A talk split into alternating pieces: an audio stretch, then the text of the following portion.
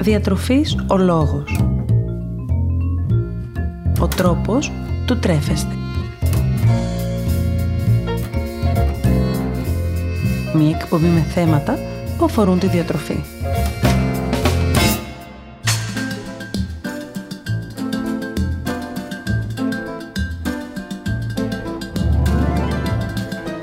Η Κυριακή του Πάσχα αποτελεί τη λήξη της νηστείας και την έναρξη της μεγάλης γιορτής, η οποία σε ένα μεγάλο βαθμό περιστρέφεται και γύρω από το γεμάτο τραπέζι. Ξεκινώντας από το βράδυ του Μεγάλου Σαββάτου και συνεχίζοντας την Κυριακή του Πάσχα, το τραπέζι είναι στρωμένο με παραδοσιακά φαγητά και γλυκά. Καλησπέρα σας. Είμαι η Μαριάννα Μανώλη, διατολόγος διατροφολόγος και σήμερα σε αυτήν την εκπομπή συζητάμε μαζί για τα γλυκά του Πάσχα. Ενώ μοιραζόμαστε και μικρές διατροφικές συμβουλές για το πασχαλινό τραπέζι. Τρία γλυκά μοιράζονται την αγάπη μικρών και μεγάλων την ημέρα του Πάσχα. Μιλάμε φυσικά για τα αγαπημένα πασχαλινά κουλουράκια, το γλυκό και αφράτο τσουρέκι, αλλά και για το απολαυστικό σοκολατένιο αυγό. Ας ξεκινήσουμε με τα πασχαλινά κουλουράκια. Είναι ένα από τα πιο αγαπημένα παραδοσιακά γλυκά αυτής της γιορτής. Μικροί και μεγάλοι τρελαίνονται όχι μόνο να τα καταναλώνουν, αλλά και να παίρνουν μέρος στην Παρασκευή τους. Τα πασχαλινά κουλουράκια αποτελούνται συνήθως από αλεύρι, ζάχαρη, αυγά, γάλα, βούτυρο γάλακτος και πορτοκάλι. Η θερμιδική τους αξία διαφέρει ανάλογα και τη συνταγή που ακολουθεί ο καθένας, ενώ περίπου 50 γραμμάρια όμως από πασχαλινά κουλουράκια αντιστοιχούν σε περίπου 200 θερμίδες. Το αλεύρι που περιέχουν τα κουλουράκια είναι πλούσιο σε βιταμίνες του συμπλέγματος Β, βιταμίνη Α και Κ, ενώ περιέχει κάλιο, νάτριο, σίδηρο και φόσφορο. Ενώ η προστίκη του ζωικού βουτύρου στα κουλουράκια προσδίδει κορεσμένα λιπαρά οξέα. Τα κουλουράκια είναι μια καλή πηγή πρόσληψης δανθράκων εξαιτίας και της ζάχαρης που περιέχουν.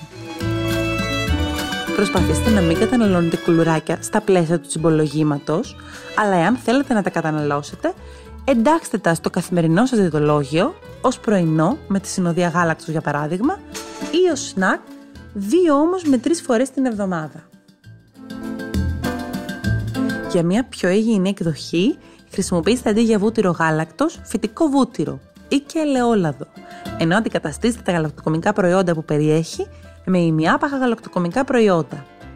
Επίσης, μπορείτε πάντα, αντί να προσθέσετε όλη τη ζάχαρη που αναγράφει η συνταγή, να προσθέσετε λιγότερη. Συνεχίζουμε με το τσουρέκι. Το τσουρέκι είναι ίσως το παραδοσιακό πρωινό όλων την ημέρα του Πάσχα. Ένα υπέροχο γλυκό ψωμί, το οποίο συναντάται σε πολλές παραλλαγές, από απλό μέχρι γεμιστό. Παρασκευάζεται από γάλα, αυγά, αλεύρι, μαγιά, βούτυρο γάλακτος και μαχλέπι, ενώ ανάλογα και με τη συνταγή χρησιμοποιούνται και άλλα μυρωδικά ή υλικά. Η θερμιδική του αξία διαφέρει ανάλογα πάντα και με τη συνταγή που χρησιμοποιούμε. Παρ' όλα αυτά, περίπου 70 με 80 γραμμάρια από τσουρέκι αντιστοιχούν σε περίπου 300 θερμίδες. Το τσουρέκι είναι πλούσιο σε πρωτεΐνες εξαιτίας του γάλακτος και των αυγών που περιέχει. Ενώ εξαιτίας του γάλακτος είναι και μια πολύ καλή πηγή εσβεστίου.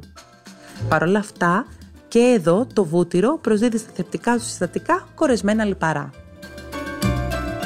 Από την άλλη, η προστική μαγιάς στο μείγμα προσδίδει και θρεπτική αξία, αφού μας δίνει βιταμίνες του συμπλέγματος Β, ενώ το μαχλέπι που περιέχει εξαιτίας της κουμαρίνης που έχει, μας προσφέρει αντιφλεγμονώδη δράση, καθώς και πολυακόρεστα λιπαρά οξέα, όπως ολεϊκό και λινολεϊκό οξύ. Παρ' όλα αυτά, η προστίκη ζάχαρης μαζί με το βούτυρο γάλακτος που αναφέραμε μπορεί να οδηγήσει μετά από αυξημένη κατανάλωση και σε αυξημένη πρόσληψη θερμίδων, καθώς επίσης και να επηρεάσει το λιπιδεμικό προφίλ μας. Για μια πιο υγιεινή εκδοχή, χρησιμοποιήστε και εδώ αντί για βούτυρο γάλακτος φυτικό βούτυρο ελαιόλαδο ή και ταχίνι, ενώ αντικαταστήσετε ξανά τα γαλακτοκομικά προϊόντα που περιέχει με ημιάπαχα γαλακτοκομικά προϊόντα και αφαιρέστε ζάχαρη από τη συνταγή. Σοκολατένιο αυγό. Το σοκολατένιο αυγό είναι το γλυκό που λατρεύουν κυρίως τα παιδιά και γιατί όχι και οι μεγάλοι. Κύριος συστατικό του δεν είναι άλλο από το κακάο. Ενώ όσο πιο αυξημένο σε κακάο είναι, τόσο και πιο αυξημένη η θρεπτική του αξία. Το κακάο, όπως έχουμε πει και άλλες φορές, αποτελεί μια πολύ καλή πηγή αντιοξυδοτικών, τα οποία δρούν προστατεύοντας τον οργανισμό μας από τις ελεύθερες ρίζες. Ακόμη, μέσω της σοκολάτας μπορούμε να προσλάβουμε μια καλή ποσότητα μαγνησίου. Γενικώς, 100 γραμμάρια σοκολατένιο αυγού αποδίδει στον οργανισμό μας περίπου 550 θερμίδες. Επιλέξτε να αγοράσετε σοκολατένια αυγά με αυξημένη περιεκτικότητα σε κακάο ή προτιμήστε να μην το καταναλώσετε όλο με τη μία, αλλά να καταναλώνετε λίγο-λίγο κάθε φορά. Το μεγάλο ερώτημα. Πασχαλινά κουλουράκια ή τσουρέκι; Για να μπορέσουμε να απαντήσουμε σε αυτό το ερώτημα, η πιο σωστή κίνηση είναι να δούμε λίγο πιο προσεκτικά τη θρεπτική τους αξία. Για να είναι ακόμη πιο εύκολη σύγκριση, θα προσπαθήσουμε να κάνουμε την ανάλυση της μερίδας του κάθε προϊόντος, οπότε όταν μιλάμε για τσουρέκι, η μερίδα αντιστοιχεί σε περίπου 70 με 80 γραμμάρια, ενώ όταν αναφερόμαστε σε πασχαλινά κουλουράκια, η μερίδα αντιστοιχεί σε περίπου 50 γραμμάρια. Πάμε λοιπόν να δούμε. Μία μερίδα τσουρέκι αποδίδει στον οργανισμό μας περίπου 300 θερμίδες, ενώ μία μερίδα κουλουράκια περίπου 200 θερμίδες. Μία μερίδα τσουρέκι περιέχει περίπου 8 γραμμάρια πρωτεΐνης, ενώ μία μερίδα κουλουράκια περίπου 3 γραμμάρια πρωτεΐνης. Μία μερίδα τσουρέκι αποδίδει επίσης περίπου 9 γραμμάρια λίπος, με τα 4 από αυτά να είναι κορισμένα λιπαρά. Ενώ μία μερίδα κουλουράκια αποδίδει 7 γραμμάρια λίπος, με τα 4 πάλι από αυτά να είναι κορισμένα λιπαρά. Μία μερίδα τσουρέκι προσφέρει στον οργανισμό μας περίπου 46 γραμμάρια δετανθράκων, ενώ μία μερίδα κουλουράκια περίπου 26 γραμμάρια δετανθράκων. Να πούμε σε αυτό το σημείο πως η θρεπτική αξία του κάθε προϊόντος μπορεί να διαφέρει πολύ σημαντικά ανάλογα και με τη συνταγή ή και τα επιπλέον υλικά που μπορεί να χρησιμοποιήσουμε. Όπως για παράδειγμα σοκολάτα στο τσουρέκι ή επιπλέον ζάχαρη στην επάλυψη στα κολουράκια. Επομένως, το ερώτημα τσουρέκι ή πασχαλινά κουλουράκια. Αν συγκρίνουμε τα δύο, θα δούμε ότι υπάρχουν σημεία στα οποία κερδίζει το ένα έναντι του άλλου και σημεία στα οποία χάνει. Κάποιος διαθέτει περισσότερες θερμίδες, κάποιο περισσότερα λιπαρά ή πρωτεΐνη και ούτω καθεξής. Τι λοιπόν θα πρέπει να επιλέξουμε; Αυτό που πρέπει να επιλέξουμε είναι αυτό που πραγματικά θέλουμε να φάμε, ακόμη και τα δύο. Το μόνο που θα πρέπει ίσως να κάνουμε είναι απλώς να μην υπερβάλλουμε. Δεν χρειάζεται να καταναλώσουμε μεγάλες ποσότητες. Μικρές ποσότητες από το καθένα, ενταγμένες αρμονικά μέσα στη μέρα μας, μπορούν να μας προσφέρουν απόλαυση και ισορροπία.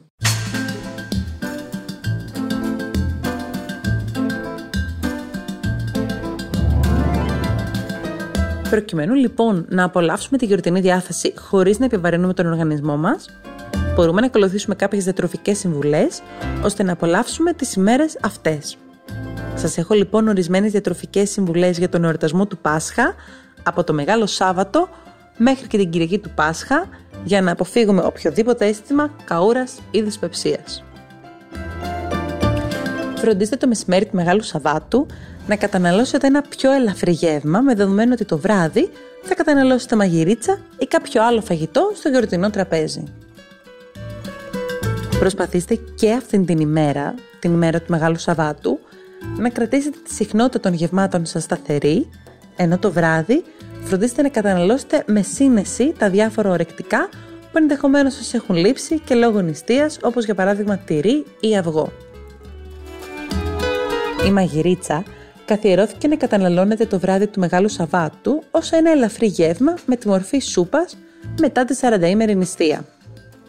Παρ' όλα αυτά η μαγειρίτσα δεν πάβει να είναι και ένα λιπαρό γεύμα. Με δεδομένο ότι ακολουθεί και νυχτερινή κατάκληση, θα πρέπει να προσέξουμε την ποσότητα που θα καταναλώσουμε. Μία μερίδα μαγειρίτσας είναι αρκετή. Ενώ καλό θα ήταν να περιορίσετε και να μειώσετε τα λιπαρά του πιάτου. Προτιμήστε ενδεχομένως και κάποιο αυγολέμονο με ασπράδια αυγού αντί για ολόκληρο αυγό, ώστε να μειώσετε εξίσου τα προσλαμβανόμενα λιπαρά. Και την Κυριακή του Πάσχα μην αμελήσετε την κατανάλωση του πρωινού. Το πρωινό εξακολουθεί να είναι το πιο σημαντικό γεύμα της ημέρας.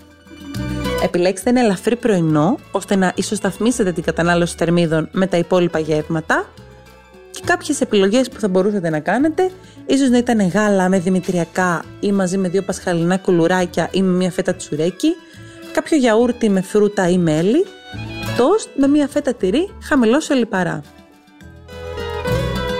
Πραγματοποιήστε κανονικά όλα τα γεύματά σας κατά τη διάρκεια της ημέρας. Για τον οργανισμό μας, η ημέρα του Πάσχα δεν είναι μια διαφορετική ημέρα. Έχει ανάγκη να τρέφεται ανατακτά χρονικά διαστήματα, όπως ακριβώς και όλες τις υπόλοιπες ημέρες. Μην παραλείψετε γεύματα με σκοπό να μειώσετε το φαγητό που θα καταναλώσετε. Απλώς φροντίστε τα ενδιάμεσα γεύματά σας και το βραδινό να είναι πιο ελαφριά. Προσπαθήστε να αποφύγετε το τσιμπολόγημα, γιατί τρώγοντας το πόδι αυξάνετε την ποσότητα του φαγητού που καταναλώνετε χωρίς να το καταλαβαίνετε, με αποτέλεσμα να αυξάνεται και η πρόσληψη των θερμίδων. Επιπλέον, με αυτόν τον τρόπο, πολλές φορές έχετε τελικά χορτάσει πριν καν κάτσετε καλά-καλά στο γιορτινό τραπέζι. Καταναλώστε σαλάτες. Συνοδεύστε το μεσημεριανό σας γεύμα με σαλάτες. Θα ενισχύσουν το αίσθημα του κορεσμού και έτσι θα περιορίσετε πιο εύκολα την ποσότητα φαγητού που θα καταναλώσετε. Αφαιρέστε το ορατό λίπος από τα κρέατα του γεύματός σας. Προτιμήστε να καταναλώσετε καθαρό κρέας, αφαιρώντας το ορατό λίπος και την πέτσα, ώστε να μειώσετε τη θερμιδική πρόσληψη και την πρόσληψη του λίπους.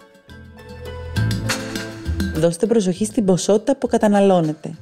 Ιδίως μετά την νηστεία, καταναλώστε φαγητό με μέτρο, ώστε να αποφύγετε τυχόν γαστρεντερικά προβλήματα όπως διάρρεια, πρίξιμο και πόνο. Κεφάλαιο κόκκινα αυγά.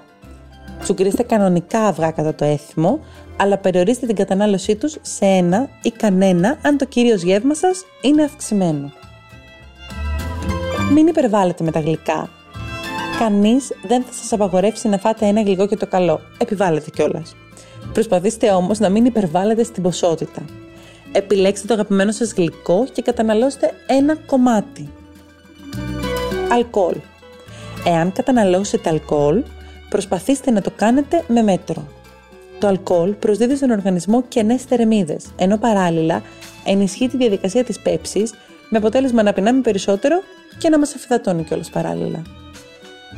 Οπότε σε καμία περίπτωση μην ξεχνάτε να πίνετε και νερό, ενώ αποφύγετε την αυξημένη κατανάλωση ανθρακούχων αναψυκτικών ή ροφημάτων που είναι πλούσια σε ζάχαρη.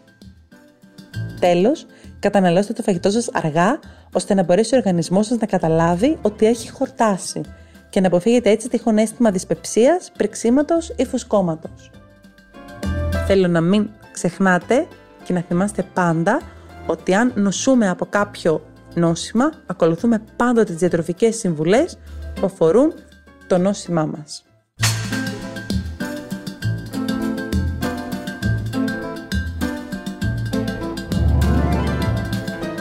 Η συμβουλή μου σήμερα για εσάς έχει να κάνει με την αμέσως επόμενη ημέρα από την ημέρα του Πάσχα. Δυστυχώς, πολλές φορές μετά από τον εορτασμό αντίστοιχων μεγάλων εορτών, παρατηρούνται συνήθως δύο φαινόμενα. Μετά το μεγάλο φαγοπότη δηλαδή, ακολουθεί είτε αυστηρή διατροφή με σκοπό να αντισταθμίσουμε την αυξημένη κατανάλωση της προηγούμενης ημέρας, είτε πολύ αυξημένη πρόσληψη φαγητού επαναλαμβάνοντας ακριβώς την προηγούμενη ημέρα. Και οι δύο περιπτώσεις θεωρούνται κάπως ακραίες όπως αντιλαμβάνεστε.